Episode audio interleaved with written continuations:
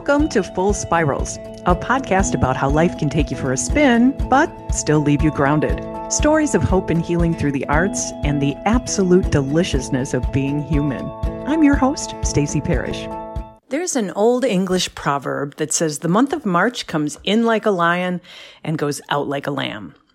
The winds of early March come roaring in and eventually give way to the milder, calmer days at the end of the month.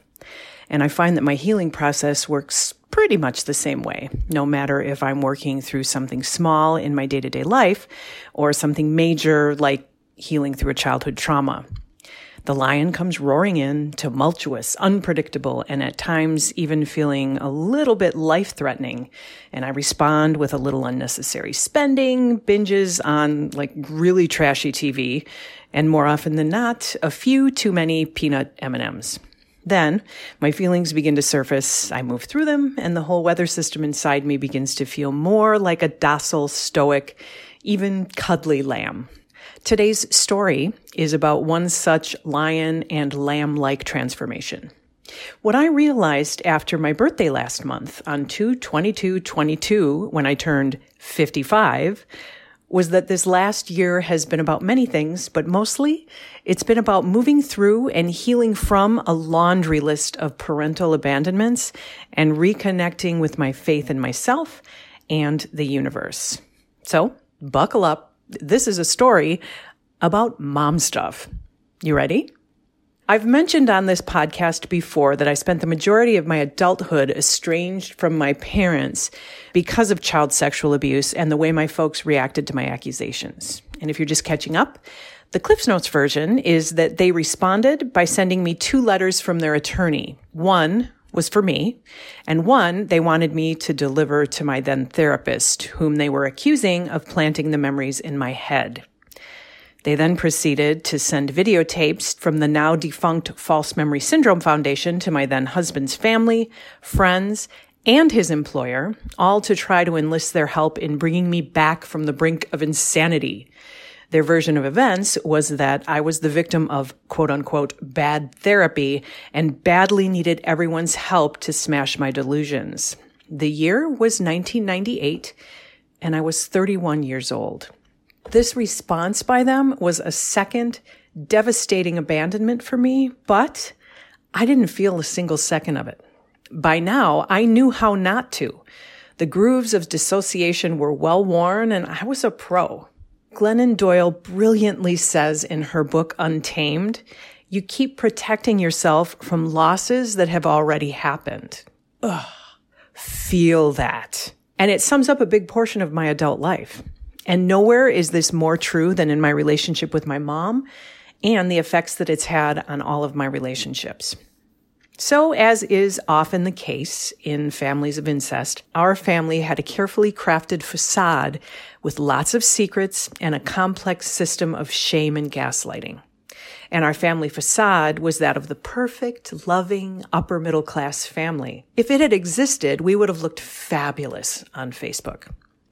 My dad owned his own business. He was successful and well respected in the community.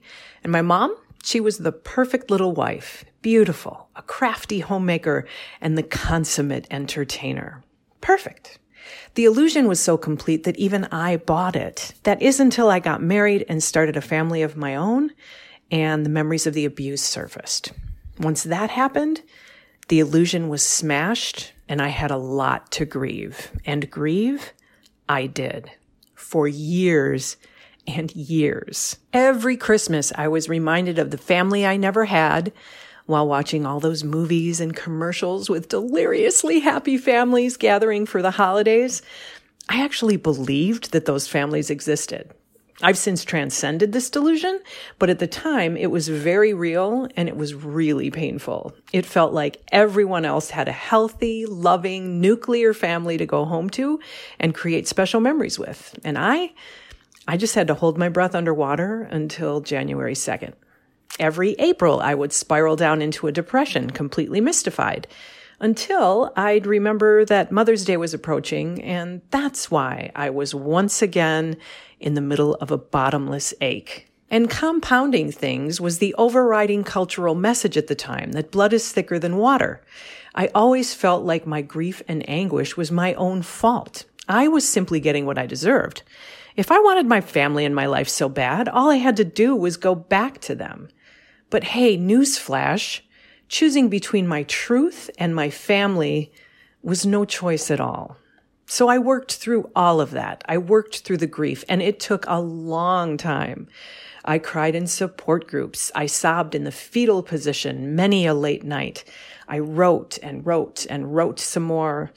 I've spent more years in therapy than I have not in therapy. I went deep inside and I did the work.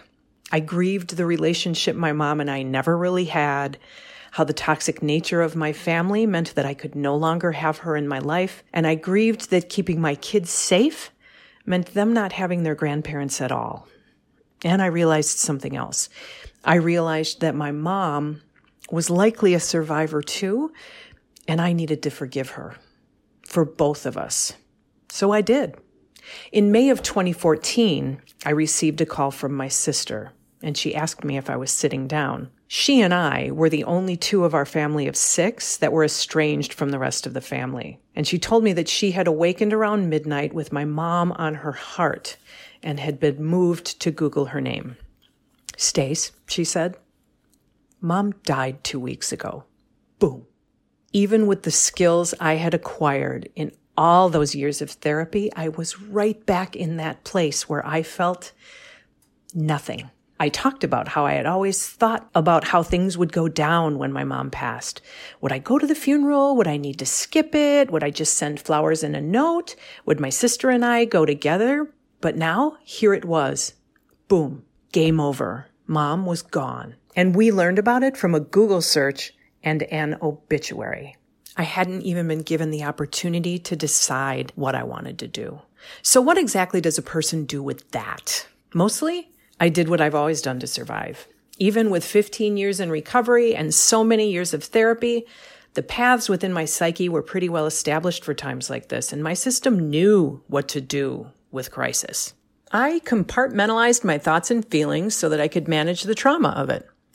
I dealt with what was on the surface, and then I moved on. Or so I thought. I figured I'd already spent so much time grieving in this relationship, there really wasn't anything left to get over. There weren't any tears left to cry. Easy peasy. And really, it did seem that way. In the following years, I slowly began to cultivate an appreciation for all of the amazing things my mom had done for me creatively over the years, for all the things we had in common. I remember dancing and singing to Elton John in our family room and all the writing and artwork she championed in me over the years and I began to see that an artist herself, she had always been my strongest advocate. My writing job for the Menomonee Falls News, she encouraged me to apply and saved every one of my columns. The artwork I brought home from high school, she'd have it professionally framed. And when I look back on my career as an artist, especially in the last eight years or so, she's also been my muse. So there's a place my family used to go just about every winter from age like eight or nine until I was in my early 30s. It's an island off the Gulf Coast of Florida called Sanibel. It holds a really, really special place in my heart and my soul. Cause on Sanibel, my mom was different. On Sanibel, she wasn't so much mom as just Gail. Every day, her uniform to the beach, a little mint green strapless terry cloth romper with a bow tied right at her breastbone, and aviator shades. Walking to the beach with her canvas bag over her shoulder, it had snacks, lemon LaCroix, and a fluffy towel to soak up the water, oil, and sweat as she baked her skin in the hot sun. Her hair coiffed within an inch of its life back home on Sanibel just lay loose and flat. Things were simple here, and Gail was cool.